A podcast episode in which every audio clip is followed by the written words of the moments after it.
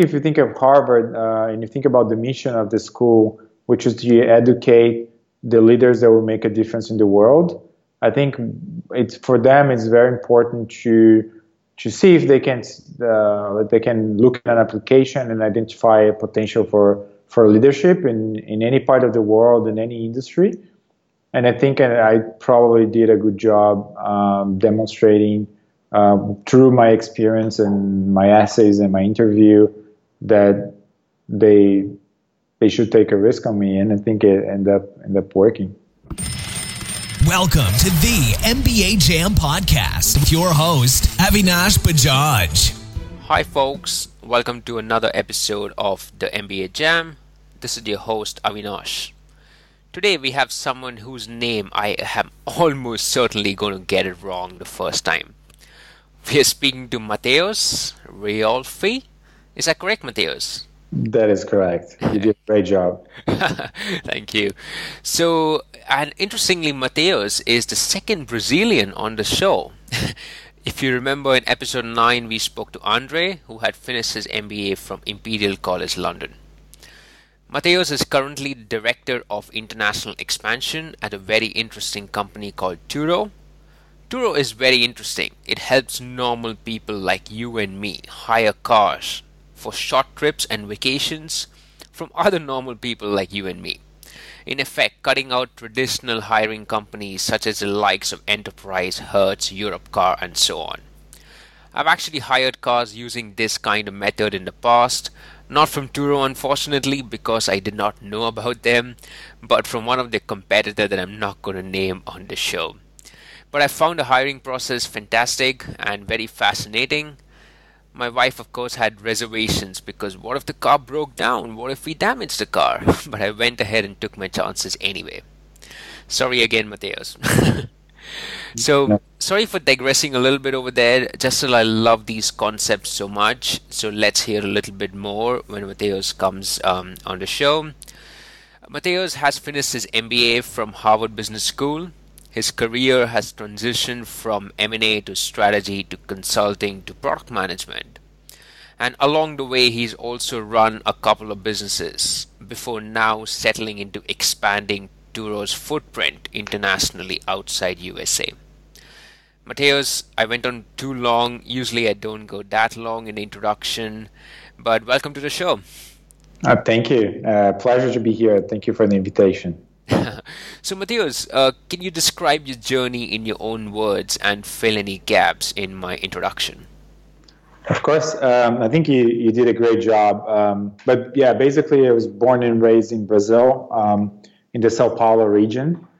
And, uh, and then I, I, I, moved to the city of Sao Paulo for college. I, I have a dual degree in business from the University of Sao Paulo and from uh, uh, which is a business school from Marseille uh, in France. And I think at that point, when I lived in France, I realized that I really wanted to have an international career. Um, I, I, didn't want to be uh, restricted to Brazil, even though it's it's a great country that that I love. Um, and I think after that, all my next steps were on that direction. So I, uh, upon graduation, I joined uh, Monitor Group, which was a strategy consulting firm uh, I, I, joined them because they were uh, very international, and uh, I was um, lucky enough to work in projects in seven different countries, including some different places such as the Ivory Coast, uh, all over Latin America, in Europe, uh, in US as well. And um, and I think that the MBA ended up being, and we're going to talk more about that, but ended up being also a natural transition to me in my path of like trying to to become more international and to really uh, playing in, in, in, the global stage. Awesome, great. So, uh, so you, you mentioned you worked in Monitor Group. Uh, was that consulting? Yeah, uh, Monitor was a strategy consulting firm. I think they got acquired by Deloitte eventually. By the time they were a standalone uh, consulting firm. I see, I see. And you did your MBA after that. Yes, um, so I think I, I work I worked for Monitor for three and a half years, uh, and at the time I also had like a, a, startup or a side business with some friends. So I think I realized two things. That first I wanted to to play in a global stage um, and like be uh, in markets such as the American market, European market, that really have like a, a global perspective. Um, and the second thing is like I realized that I really liked the startups or the idea of launching something and running a business uh, and trying to to grow it. And I thought that like the MBA would be um, a great transition for that because it would really um, allow me to build this global brand and global networking while providing me really like two years to think about what would be the next idea that I would like to to launch and um, start working on it. Even though it's it's very busy and most of your time goes uh, for like studying and the academic part, but also the social life. I, I knew that at least was would be a break from work to um, find some ideas to, to work on. I see, I see. So how how has that translated in in terms of reality? I know we're taking a small cut in terms of you know what you ended up doing after that, but you know you you did run a small business and then you went on to do your MBA. So did you actually were you actually able to learn what you set out to learn from your MBA? I think so. Um, I think the, M- the MBA again. My main goal was uh, the transition from from Brazil to to working in another countries, and I think I I, I was uh, that that really helped. I don't think I would be uh, I would have been able to both launch my my business in the U.S. but then eventually join Turo um, without my MBA. There have been a much harder transition. So I think in that sense, yes. In terms of uh, the skills that you learn to, launch a business, I think some of them, yes. But uh, to be honest, I think running a business or launching a business is something that you learn by doing. I think it's you, you get very interesting concepts, you meet very interesting people uh, in the business school, and I think it's a very helpful experience. And I recommend even to people that are uh, aspiring entrepreneurs but um, you, you learn most of the uh, of how to launch a business by, by doing it. Yeah, yeah, absolutely. No, completely, completely agreed. Yeah, I think I think you also did a short stint at Rocket Internet, uh, which which is which has actually become a really popular entity of its own. Was it as popular when you did or worked over there? It was. Uh, actually, I remember having Rocket Internet mentioned in many cases while I was at business school. So I had my summer job, um, a summer internship for for one of the Rocket Internet companies back in Brazil, and they were very hot at the time. I think maybe hotter than today because uh, after that the model has been through some difficulties, but at the time they were like really rising and very quickly. So I think it was a great experience as well because they may have uh, some issues on, on their model and their companies and maybe their culture. But if there's one thing that they do very well, it's executing. So I think I learned um, I learned very interesting lessons in my three months uh, working with them. It's it's short, right? So it, there's so much you can learn from from that experience, but I think it was very worth it. Yeah, yeah, no, absolutely. So, how did you decide on Harvard? Um, I think I there, there are three factors that were important to me. I think the first one is the case study method that the Harvard is very famous for. Um, because I went to a business school for undergrad, I had already studied most of the concepts of business or the theories. Um, so I really wanted to have something different than than like lectures. And I think the case study is really perfect for that because you have so many uh, interesting perspectives in the classroom and the discussion. And the way it works is that you really prepare or you read a snapshot of the theory before class, but then the discussion during is all about the case that the, the touches the the the uh, concepts that, that you have to learn, but about how to to debate, how about how to exchange the ideas, different perspectives, and, and how to solve the issue that the case presents and I thought that would be really what I was looking for in terms of the, my academic experience. But also, I think the brand of Harvard it's it's important, and I, I think it, it, it, matters. and I think finally uh, the network I think is important as well, and and because the academic part of the MBA um, basically finishes in, in two years, and you, of course you, you, you bring some of those, those um, concepts to life, but the network that you start building in them, like this is something that you're going to take advantage uh, really for the rest of your professional life. So I thought the Harvard would provide um, a great network. Yeah, no, I completely, I completely agree. And and to be honest, it, it is a great brand. So it's it's very hard um, to not get in if you do have the opportunity for that. Yeah, absolutely. And I think it's even more important if you're coming from a different country, I think, than if you aspire to work um, outside of your own country because that gives you uh, a good a good brand and credibility, uh, even though they, they may not recognize the the companies that you worked for before or the, the where you went to undergrad. So it's something that, yeah, it, it's important. Yeah, absolutely. And after right after you finished your MBA, I think you actually started your own company again called Trippies. Yeah, so um, during my my soul searching uh, on the MBA, I came across uh, or I I had the idea of Trippies with, with a with a friend, and then we basically worked for uh, which was my second year at business school.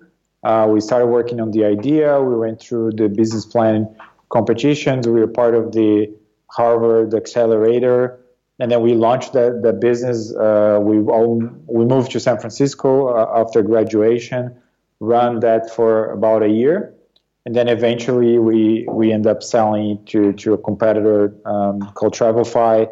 That at the time was um, better funded than we were, and I think they, they had a interesting concept, so we end up selling the business uh, to them.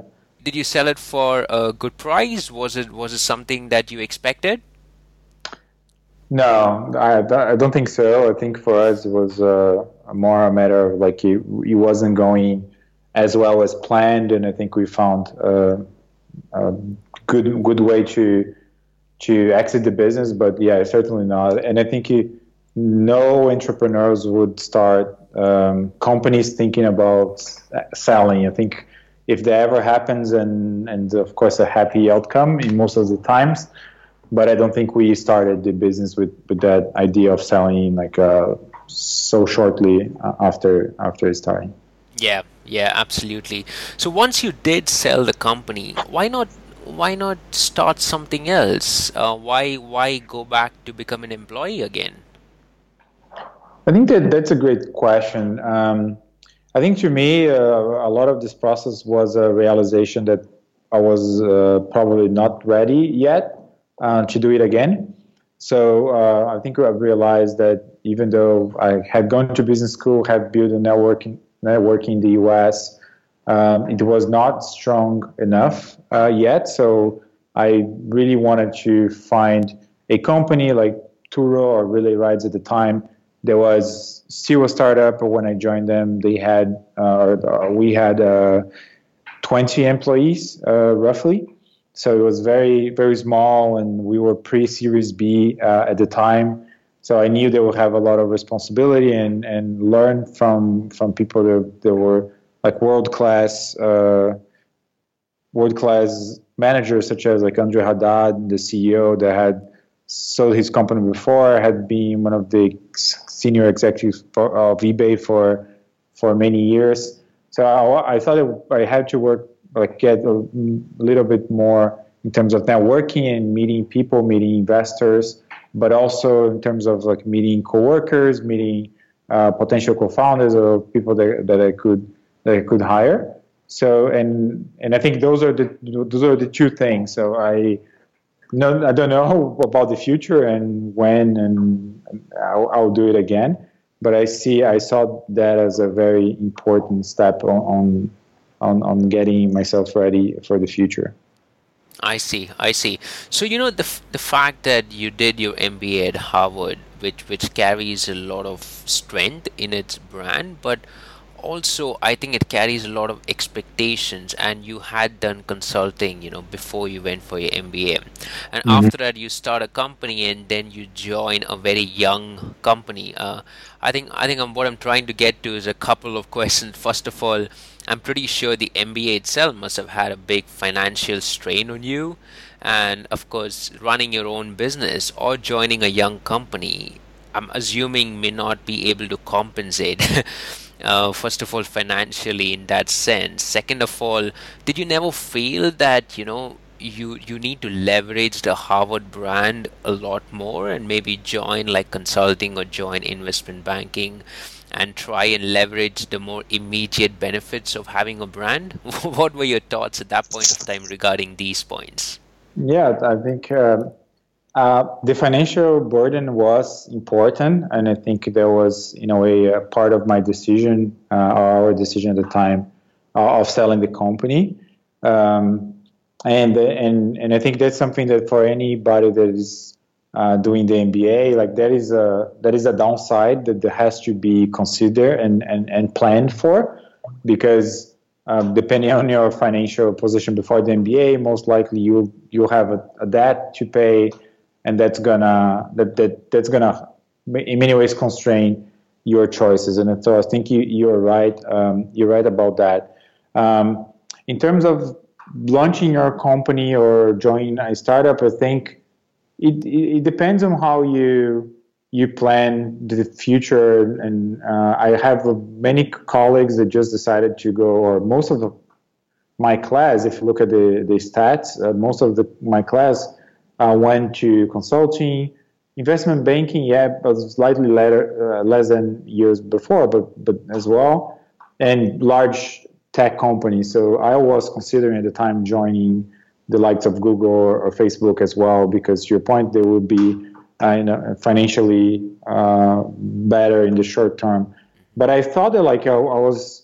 I, I met Relay Rides through a friend that that, that in, uh, was intern there they had a position that was very entrepreneurial. So I was basically hired to launch a new business unit within the company. So it was very entrepreneurial. So it would still help me build the, the skills that I wanted to, to have in the future.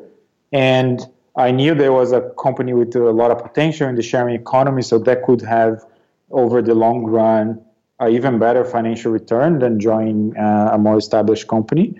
So I decided to to take the risk, and luckily, I, I think our, our the, the, the the bet has so far has been paying off uh, very well. The company now has over 200 employees. Uh, we uh, we raised over 100 million dollars from venture capital investors. So it's the company is a very good trajectory. So I I think my my recommendation there is that like yeah the and the consultings and investment bankings will look like the easier choice and they may be the right choice for, for many people but i will suggest that um, that like mba grads think uh, harder about what what they really want and what's going to make them happy and if that means go to a, a, a less beaten path uh, that should be their decision yeah, no, absolutely. Great, great advice uh, over there because it was a bet that you took, uh, and and it, it, looks like it was a very calculated bet, and and it's paid off really well.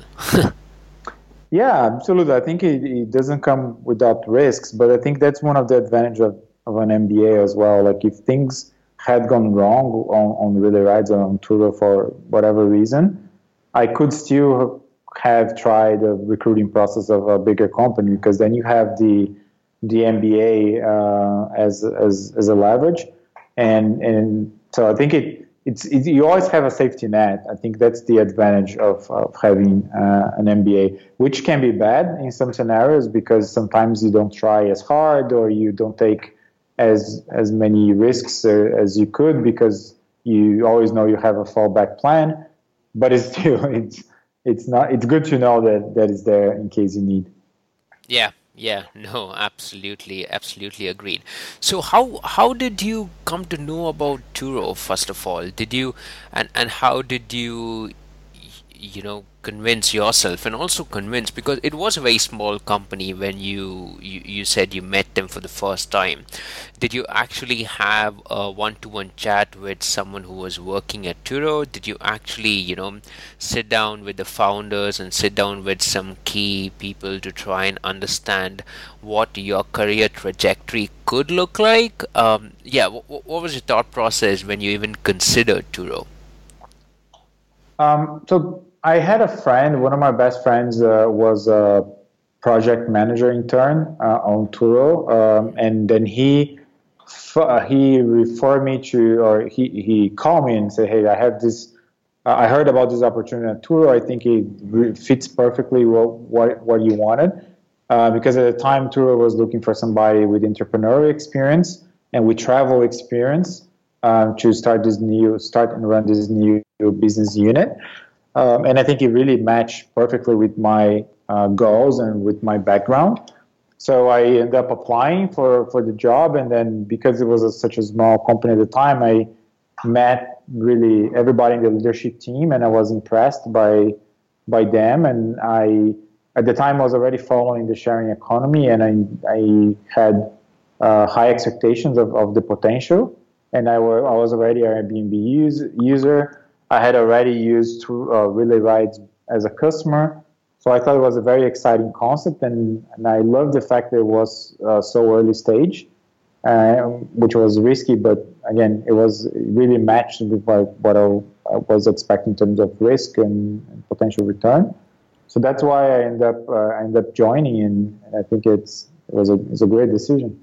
I see, I see. So you you you joined Turo as the business lead uh, for the airports, and and as you mentioned back then, it was called Relay Rides, and then I think within in, in just one year, you were actually promoted to the head of international, where uh, I think your job was to launch it in Canada, uh, outside the US, and then again within a year. Um, you you expanded yourself to this particular role where you're not just focusing on US and Canada, but now you're looking at the UK market. So, all of these roles have they just evolved uh, organically, or is that, or was that always the plan of the company?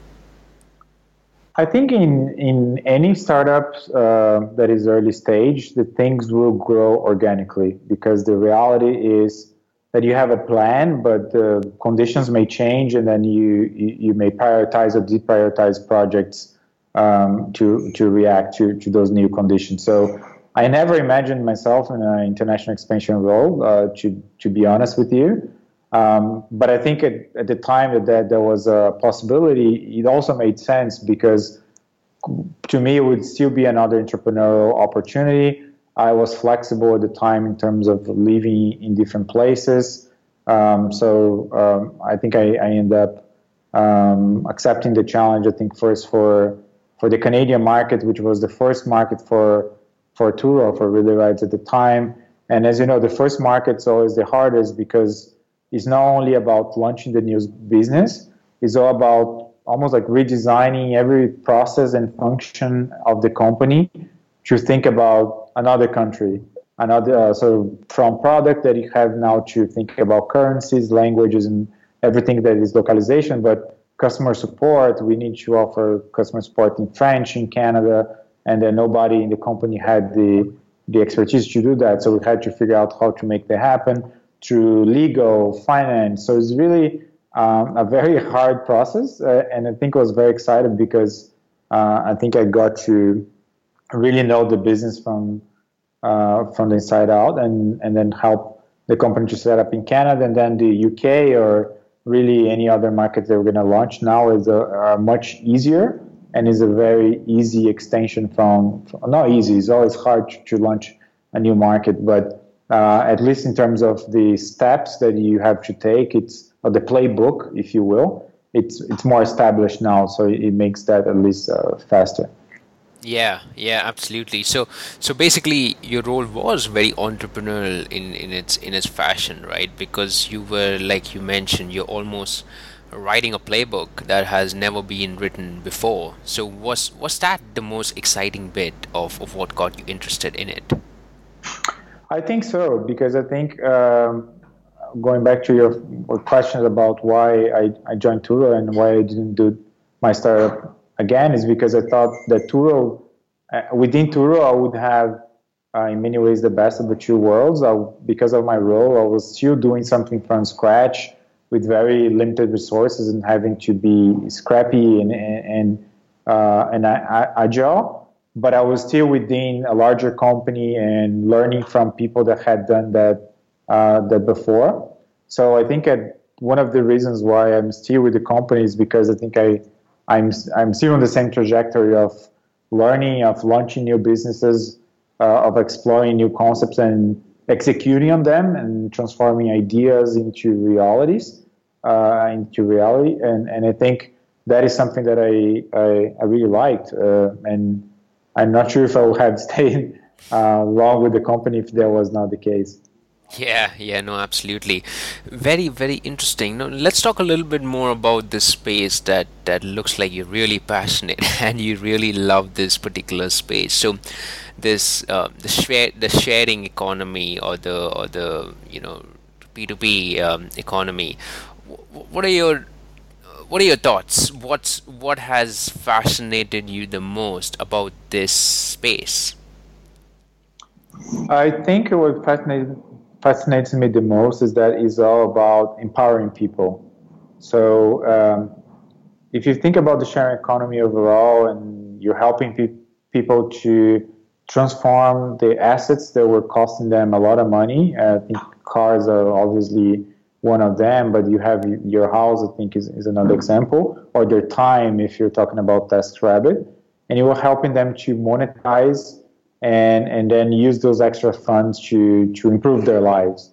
So we've seen many great examples of um, people that that could pursue their dream jobs or like uh, uh, because now they could find revenues on, on, the sharing economy, and then that would uh, help them to be a musician or uh, like start a career as an actor or some of those careers where most of your return is they are risky and the returns are it's, it's maybe more in the long term.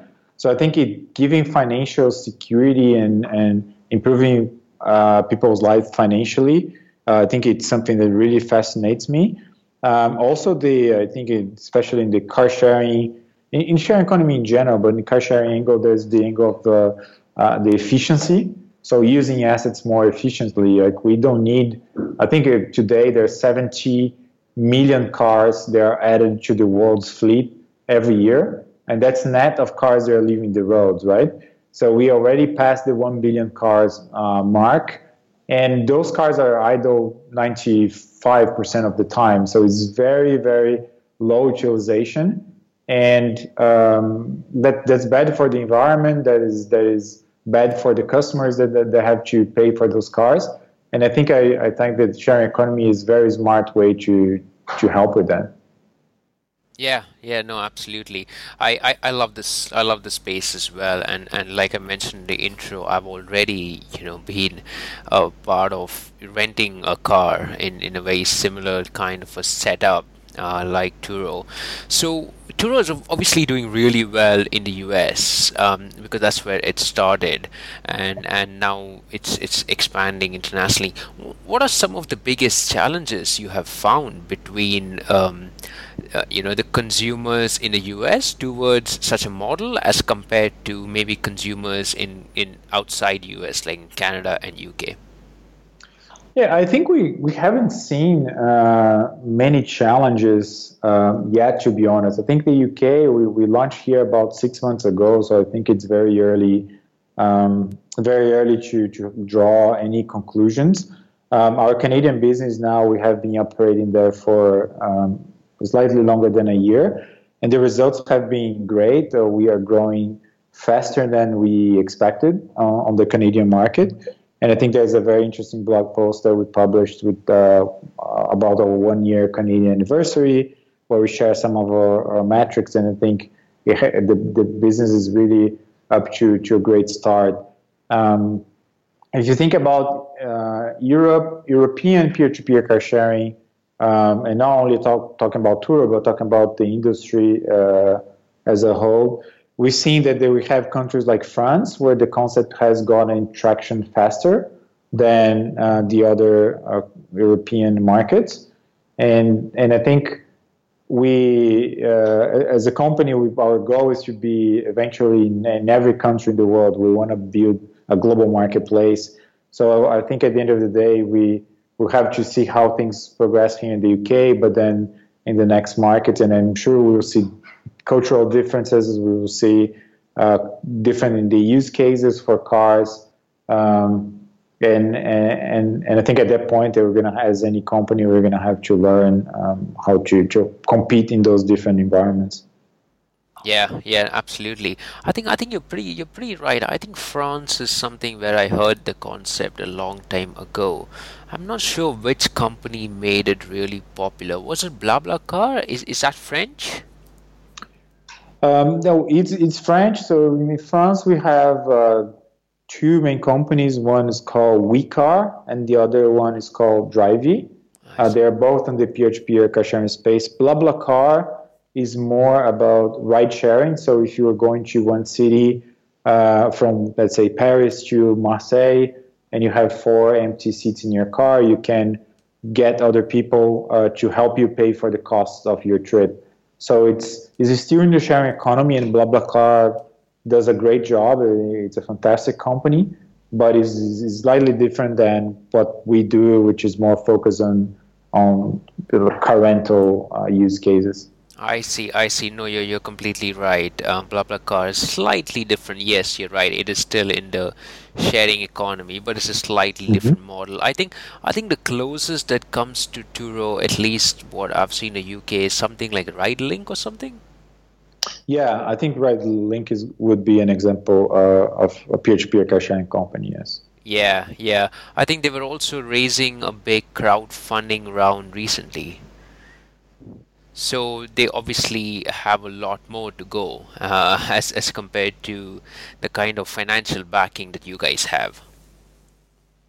Yeah, I think there are there are a number of uh, startups that they're, they're trying to to to launch peer-to-peer car sharing locally as well, and we we think it's it's great. I think the more companies out there educating customers and empowering them financially, it's, it's going to be better for for for us uh, for the industry overall. We are we are still a long way to go before we get to the size of the traditional car rental industry. So we we really embrace the, that innovation.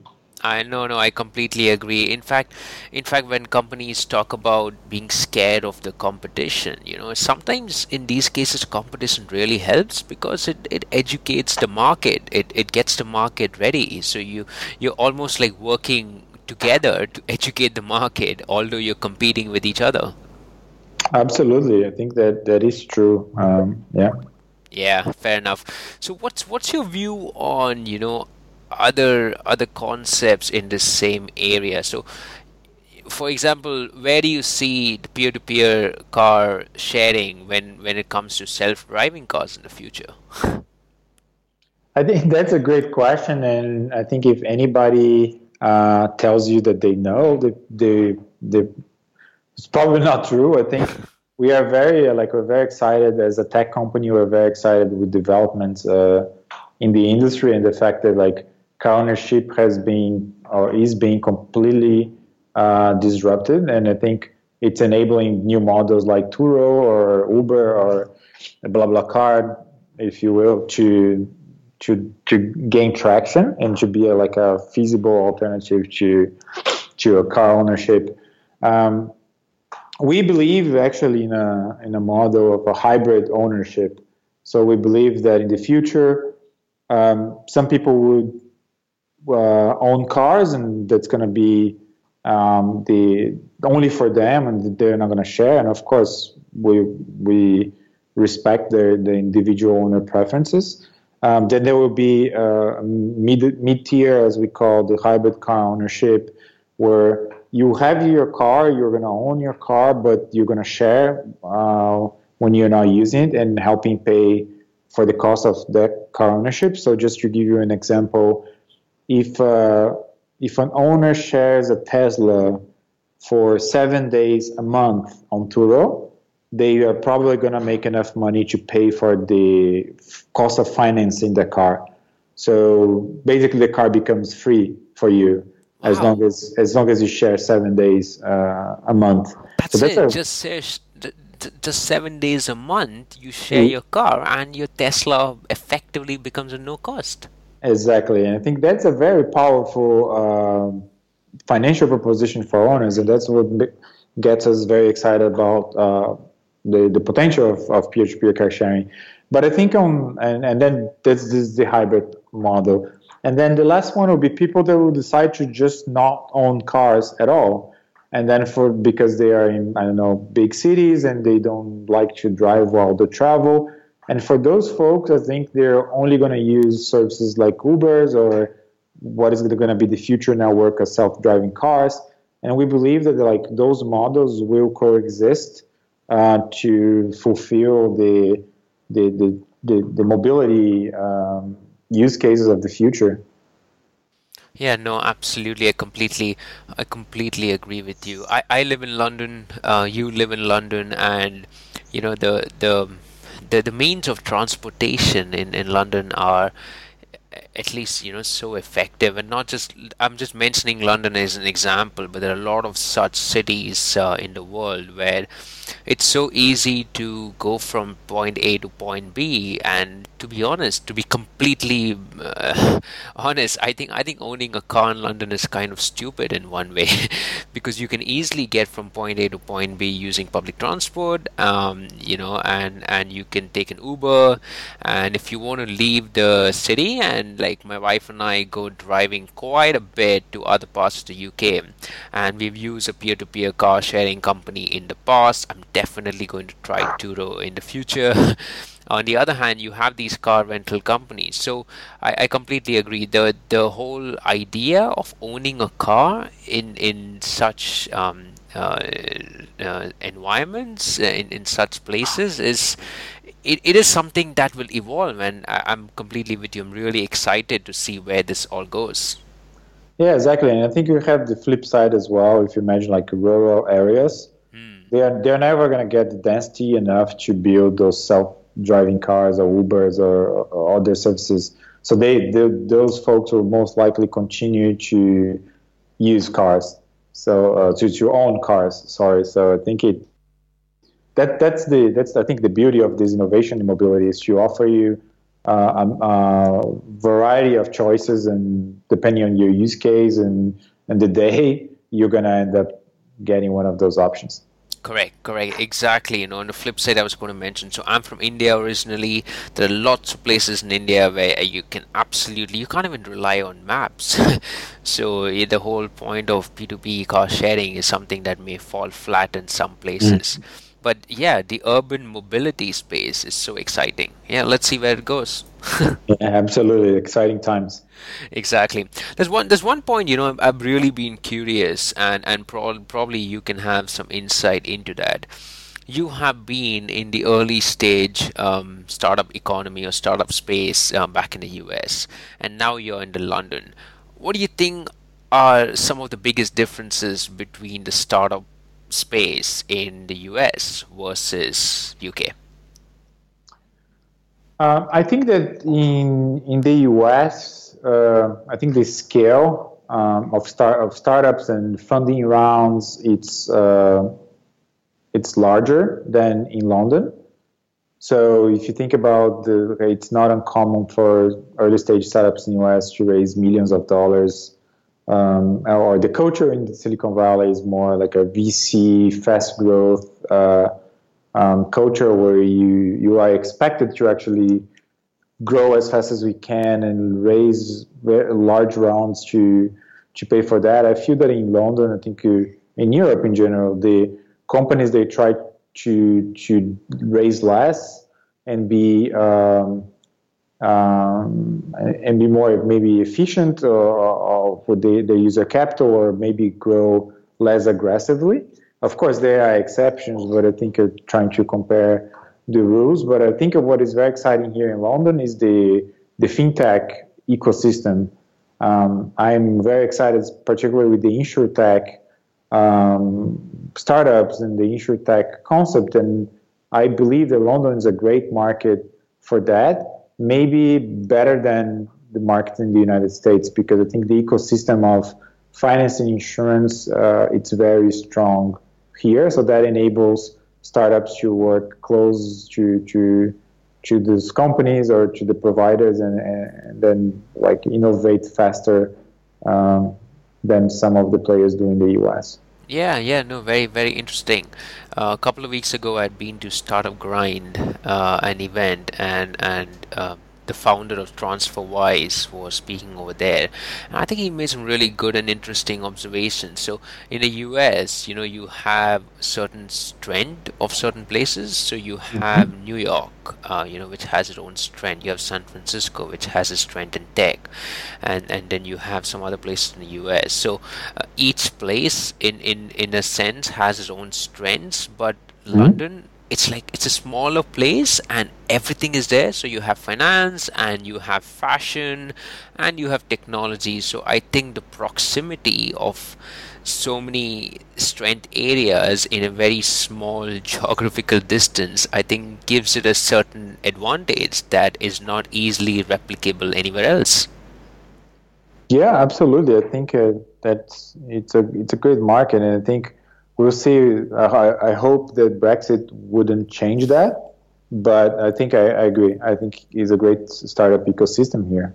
Yeah. What what exactly is insurtech? I've heard of fintech, but what is insurtech?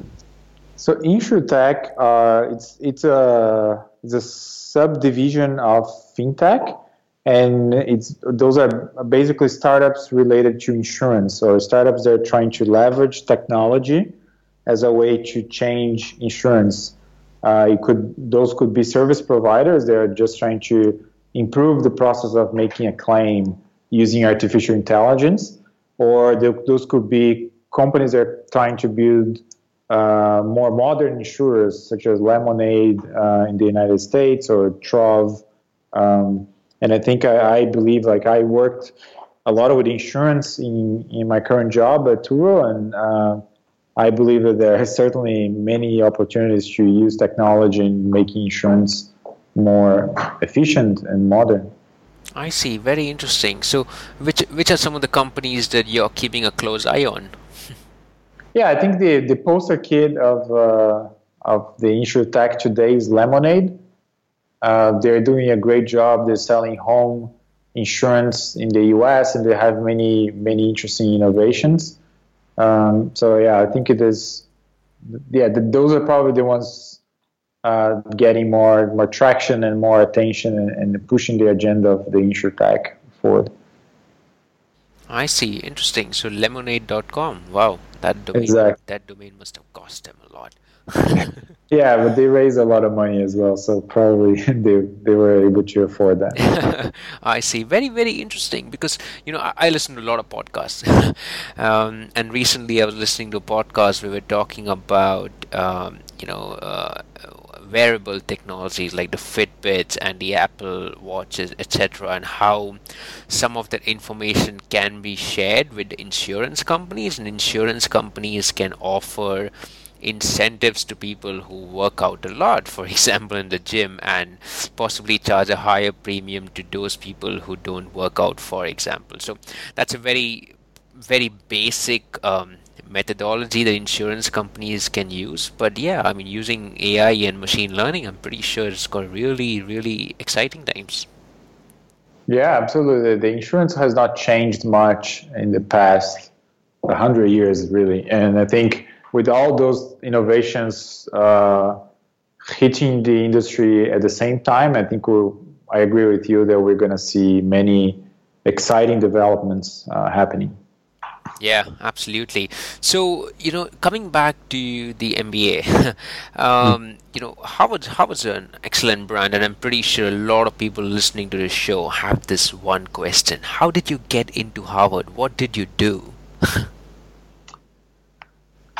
I I wish I had a silver bullet uh, for that, but I don't. I think yeah, there's. Uh, I would say I, I think I had a good combination of uh, traditional or, strong academic uh, background in my, in my, undergrad with um, uh, a traditional background or consulting, which is an industry that um, MBA schools uh, really like, with um, uh, an, an, orthodox uh, experience, which was launching my own startup. Because I think if you think of Harvard uh, and you think about the mission of the school, which is to educate the leaders that will make a difference in the world, I think it's for them it's very important to to see if they can uh, they can look at an application and identify a potential for for leadership in in any part of the world in any industry. And I think I probably did a good job um, demonstrating um, through my experience and my essays and my interview that they they should take a risk on me, and I think it ended up ended up working. But uh, yeah, I don't really have uh, much more like a simplified answer than that. Yeah, yeah, fair enough. So, so how how was the admission process at Harvard? So, you know, obviously there are the traditional components like the GMAT and and a couple of essays. Yeah. So, what what are the different components involved in getting into Harvard?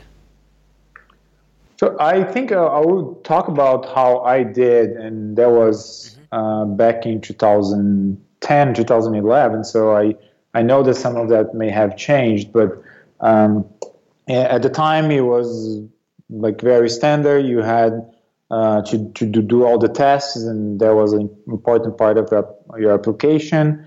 And then you had to write the essays. At the time, you had five essays. I, I know that that has already changed.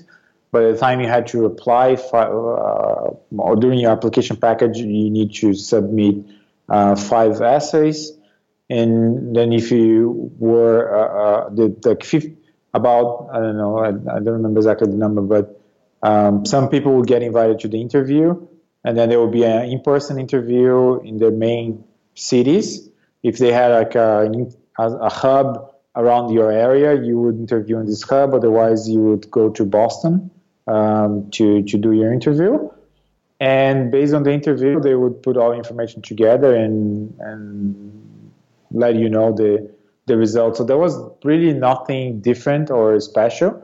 I know that after I graduated, they changed the process, and I I don't even know exactly how they changed, but they they may have uh, the new new students may have a different perspective yeah. uh, on that. But I think uh, at the time I applied to other schools as well, and I think the process is roughly the same. It's like how can you highlight um, your background, uh, the right points in, of your background, and, and to, to make you you you um, to make them believe that you can achieve the goals that you are describing that, that you wanna that you wanna achieve. I think that will be that's really the goal for any application. And then if you write one essay, five essays, or if it's just an interview, I think at the end of the day, like that doesn't matter. Yeah, yeah, absolutely. How long did you prepare for your um, MBA? Um, I pre- I prepared for about a year, I think, because I started the process. I knew from from friends that it would be a long and painful process if you want to do it correctly, like with all the tests and taking the time to study that. And bear in mind, I was a consultant at the time, so I was already working 10 15 hours every day and i had to find do that on my spare time. So i decided to do over a longer period of time. So yeah I, it took me about a year from beginning preparation to, to the end of the application. I see i see. Matheus, by the way are you okay to continue for another five minutes? Yeah absolutely. Okay great great. Thanks a lot. Um, yeah th- that that's really good. So how was the course at, at Harvard? Did it really meet your expectations in terms of what you had in mind, in terms of the curriculum and the classes and the kind of people that you met? Uh, I think so. Um, the classes at, at Harvard are, are, great. I think the case method, uh, in my point of view, delivers on, on the promise and is it's very interesting. And it's a great way of learning and really like bringing those those uh, those concepts that you learn to with you after after graduation. Um, uh, the people I met, uh, if I if I don't say I I'm very happy about the people I met, uh, my wife would be very upset with me because I ended up uh, meeting Jessica, which is which is my wife. She was uh, my section mate. oh wow! At Harvard and of course, I made great friends, and uh, we still keep in touch uh, from for my closest uh, group of friends. And and more than that, it's interesting that like you can go to most cities, or at least the large cities in the world, and you are sure to have somebody you know that you can just reach out and go out for for dinner for for drinks, and I think that's that's quite nice. So yeah, I think it overall it, it met uh, it really met my my expectations. Yeah, yeah, absolutely. No, congratulations. I had no idea you met your wife at, at Harvard. Yeah, I did. That was that was something that wasn't planned on, on my side or on her side, but uh, ended up happening. Know, we were very happy about it. excellent, excellent. In fact, in fact, it's really funny because one of my best friends, uh, he met his uh, his wife um, while doing MBA, and and both of them were in the class with me, and I had no freaking idea that they will actually end up together. yeah, exactly. It's it's it's not it's not obvious, but it, it happens quite often. I can say I have a few friends that end up um, finding their their cellmate at business school. very very interesting. So so by the way if someone is listening to this it, it is a side benefit but don't bank on it too much please. That, that's exactly true. Very very interesting. So you know looking back um, now that you know what you know is is that is that something you would have done differently either while applying for your business school or while studying in business school? Um, not radically different. I think what I would have done uh, is taking advantage or more taking advantage of uh, other Harvard uh, schools. So I decided to just take classes from business school because uh, I wanted to max- maximize my, my business education. Um, but I think mm, after graduation, for instance, I, I, I've learned throughout the process that learning or knowing how to code was very important or a very useful skill in the tech world. So I I could have spent more time. I end up learning the basics of how to code, but I I could have spent more time on the engineering school or I always liked history. Uh, and I could have taken some very interesting uh, history classes with some very famous professors there at Harvard. So I think I I would I wouldn't change anything on the business school side, but I would take more advantage of the other Harvard um, schools or colleges.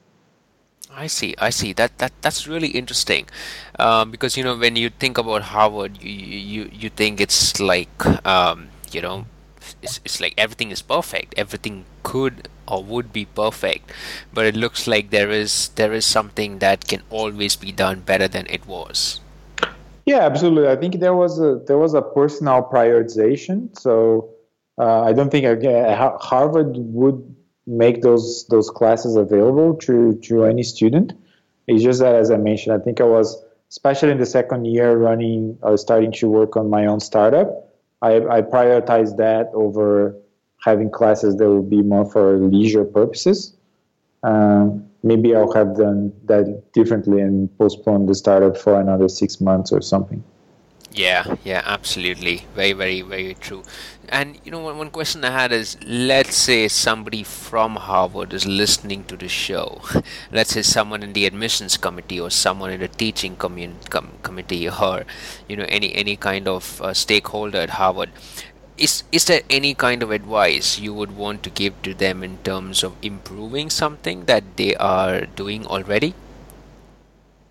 I don't think so. I think um, I think the school it's it's um, it's very aware of uh, of uh, like its its strengths, uh, its its weaknesses, and I think invests heavily to try to fill any gap. For instance, while I was at school, Harvard launched the Innovation Lab, which is a uh, space for startups or for anybody that wants to work on, on projects across uh, any different Harvard schools, and they have an incubator. So I think they they recognize that entrepreneurship it's it's becoming or it's, it's already a strong um, is, is already a very strong force in the economy. So then they, they realized that they had to invest more on that, and then they built this amazing infrastructure. So I think they do a great job in in, in continuing the, the tradition and everything that makes Harvard great, while paying attention to what is changing in the world and making sure that the, the university invests uh, in the right places.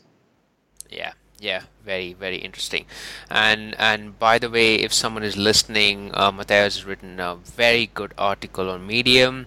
It's called how to get your how to get a startup job even if you have an MBA you know Matheus what, what really got me interested is your phrase of even if you have an MBA and that's something which I have discovered over time. So what's what's your view on MBA and startup combination? I know it's received a lot of um, you know uh, not extremely positive feedback from the tech community, especially the fact that you have an MBA almost makes it feel like you may not be the right fit for a startup.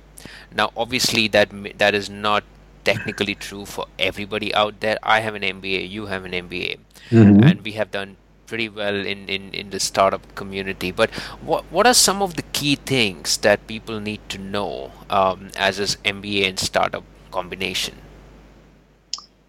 Um, I think that MBAs they they generally have um, great ideas, um, but I think the the challenge is like a, if depending on the job you did before, if it's consulting, banking, you may not have the execution uh, experience or the execu- therefore the ex- execution skills. So I think that's the main gap that uh, that I would imagine that uh, the MBAs have to work on. Of course, as, as you mentioned, uh, an MBA can come from many different backgrounds, but like talking about the most traditional ones, which is consulting um, and banking, I think execution skills are critical. And I think the good news is that uh, the MBA itself will will offer many possibilities for, for the students to work on, on doing something, on get get stuff done. So many or all the schools, I imagine the main schools already have some sort of like entrepreneurial program or incubator, and they would like offer all the great schools of uh, sorry the, the great resources of the university uh, for for students. So there's really no excuse um, for somebody that wants to do a startup job or entrepreneurship to graduate without having worked or launched any any project. And I think the main that I think the main stereotype comes from uh, from the fact that like yeah MBAs want to be strategic and talking about great things, but would would lack uh, what it takes to do the dirty job and and the boring small tasks that really are what make uh, a company successful over the long run. Yeah, no, absolutely great point. Getting your hands dirty is important. Uh, it's it's not just about strategy and you know keywords like leadership mm-hmm. and and those kind of keywords which are which are good in a boardroom, but you know once you want to get in a startup, have to get your hands dirty. And I'll link I'll link your article uh, with this podcast as well, so that if someone wants to read, they can go and read uh, the Medium article, which is which is excellent. Thank you. Matheus, we are definitely over time here. I really, really appreciate you spending extra time with us. Um, the very last question, promise. the very last question I have for you is, you know, what do you wish I had asked you? Um, that's a good question. I think we did cover everything I had in mind, which was related to experience and MBA, and I think we cover even uh, beyond, which was the sharing economy, um, the sharing economy side. So let me try to think about something. Um, I think okay. I, I think you. Um, I, I, I wish you had asked about the fun part of the MBA because, as we know, we talked a lot about um, how it's good for your professional life and, and, and how the academic experience is useful, the networking, the brand, and of course they are all true. Um, but I think something that uh, people should keep in mind when deciding about uh, an MBA versus working in a startup or skipping MBA altogether is that's going to be a very fun experience. So uh, it's going to involve traveling to many different countries with uh, great folks, partying a lot, um, and then it's certainly. I mean, of course, depending on your background, your point in life, the experiences may may be different, but in any in some shape or form would involve a lot of social experience, uh, engaging in very exciting conversations with people that, that come from very different backgrounds than you and have very interesting things to say. So those are two very fun years, and I think while those this goal or this reason shouldn't be the most important reason why you decide to do an MBA, um, think about them. They are they matter as well. You're never going to forget your experience. Yeah, no, absolutely. That that's a great point. I, I wish I did ask you, but yeah, that that's a really great point. In fact, uh, some of the guests in the past have actually completely eh, said exactly the same point as you. Some of the best discussions you can have is you know over a, over a pint of beer. um, yeah. In, in, in the pub uh, with with your classmates um, uh, or over a, ho- a holiday trip, you know, as such. Yeah, great point. Yeah, absolutely. I think that that's important. Perfect. Matheus, uh, where can people find out more about you and uh, how can they get in touch with you? Um, I think the easiest way is probably get in touch uh, via LinkedIn. If you search for Matheus Riolfi, I'm luckily the only one in the world, so that shouldn't be too hard to find. Uh, if not, I'm also available on Twitter uh, at mriolfi. Um, and I think either either way works, and I'm happy to help with whatever I can. Yeah, absolutely. I'll I'll link these, uh, you know, your LinkedIn and Twitter profile, and, and also the Medium article uh, on on the podcast show notes. Uh, on the other hand, if people want to get in touch with Matheus, you can always email me at avinash at thembajam.com, and I'm more than happy to run it past Matheus. That sounds like a plan. Perfect, Matheus. Thanks a lot for your time today. It is way beyond 8 p.m. in the UK. I'll let you get on with your uh, evening plans. Now, thank you, uh, Avinash, again for the for for the invitation. I hope uh, was useful, and yeah, um, let's make sure that we meet someday for for a pint here in London. Definitely, definitely. Thanks a lot, Matheus. Thank you. Bye. Cheers. Take care. Bye. Hi again, folks. I hope you enjoyed that episode as much as I did. Before you go away, I have a special offer for you. For only five people, I'm offering a free consultation session on any questions you have regarding the MBA application and the MBA journey. As you know, I've spoken to several people regarding their MBA journeys. So, if you have any questions, I'm more than happy to help you along this. It doesn't matter which phase you are in, whether you're in the research phase or discovery phase, or whether even you're asking yourself the question of whether such an MBA degree is even valuable for you at all. It doesn't matter. As I keep saying, you know, I'm running the show because I wish I had something like this when I was making my MBA decision. I did not. I had to learn the hard way. And as you've heard from a lot of our guests, many of them had to learn the hard way. I'm trying to see how I can add value to your decision making.